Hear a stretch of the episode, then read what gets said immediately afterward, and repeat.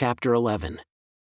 Joash was seven years old when he began to reign, and he reigned forty years in Jerusalem. His mother's name also was Zibiah of Beersheba. And Joash did right in the sight of the Lord all the days of Jehoiada the priest. And Jehoiada took for him two wives, and he begot sons and daughters. And it came to pass, after this, Joash was determined to repair the house of the Lord. And he gathered together the priests and the Levites, and said to them, Go out unto the cities of Judah, and gather of all Israel money to repair the house of your God from year to year, and see that you hasten the matter. Nevertheless, the Levites hastened not. And the king called for Jehoiada the chief, and said unto him, Why have you not required of the Levites to bring in out of Judah and out of Jerusalem the collection of Moses the servant of the Lord and of the congregation of Israel for the tabernacle of witness? For the sons of Athaliah, that wicked woman, had broken up the house of God, and also all the dedicated things of the house of the Lord did they bestow upon the Baalim. And at the king's commandment, they made a chest and set it outside at the gate of the house of the Lord. And they made a proclamation through Judah and Jerusalem to bring into the Lord the collection of Moses the servant of God upon Israel in the wilderness. And all the princes and all the people rejoiced, and brought in, and cast into the chest until they had made an end.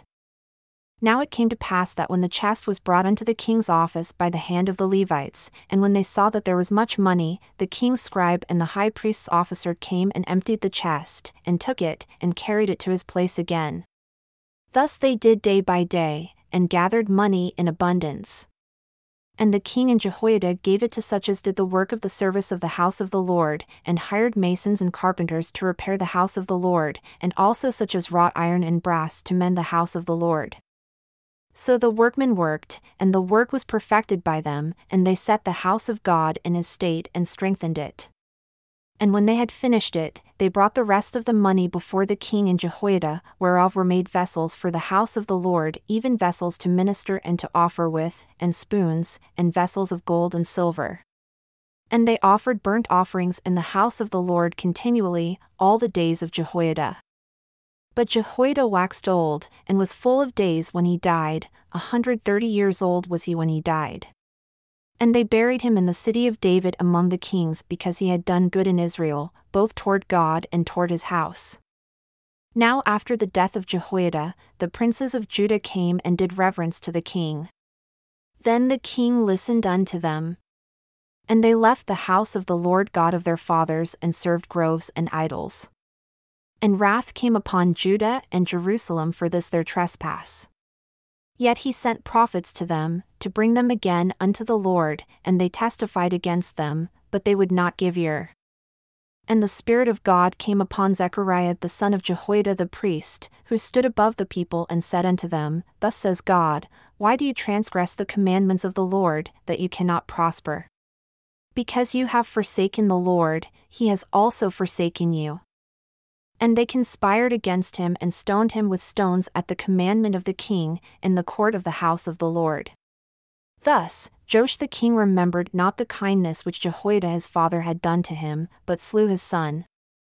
And when he died, he said, The Lord look upon me and require me.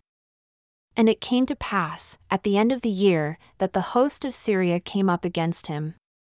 And they came to Judah and Jerusalem, and destroyed all the princes of the people from among the people, and sent all the spoil of them unto the king of Damascus. For the army of the Syrians came with a small company of men, and the Lord delivered a very great host into their hand, because they had forsaken the Lord God of their fathers. So they executed judgment against Joash and when they were departed from him, for they left him in great diseases, his own servants conspired against him for the blood of the sons of Jehoiada the priest and slew him on his bed, and he died. And they buried him in the city of David, but they buried him not in the sepulchres of the kings. And these are they that conspired against him Zabad the son of Shimeath an Ammonitess, and Jehozabad the son of Shimrith a Moabitess now his sons, and the greatness of the burdens upon him, and the repairing of the house of God, behold, they are written in the history of the book of the kings. And Amaziah his son reigned in his stead.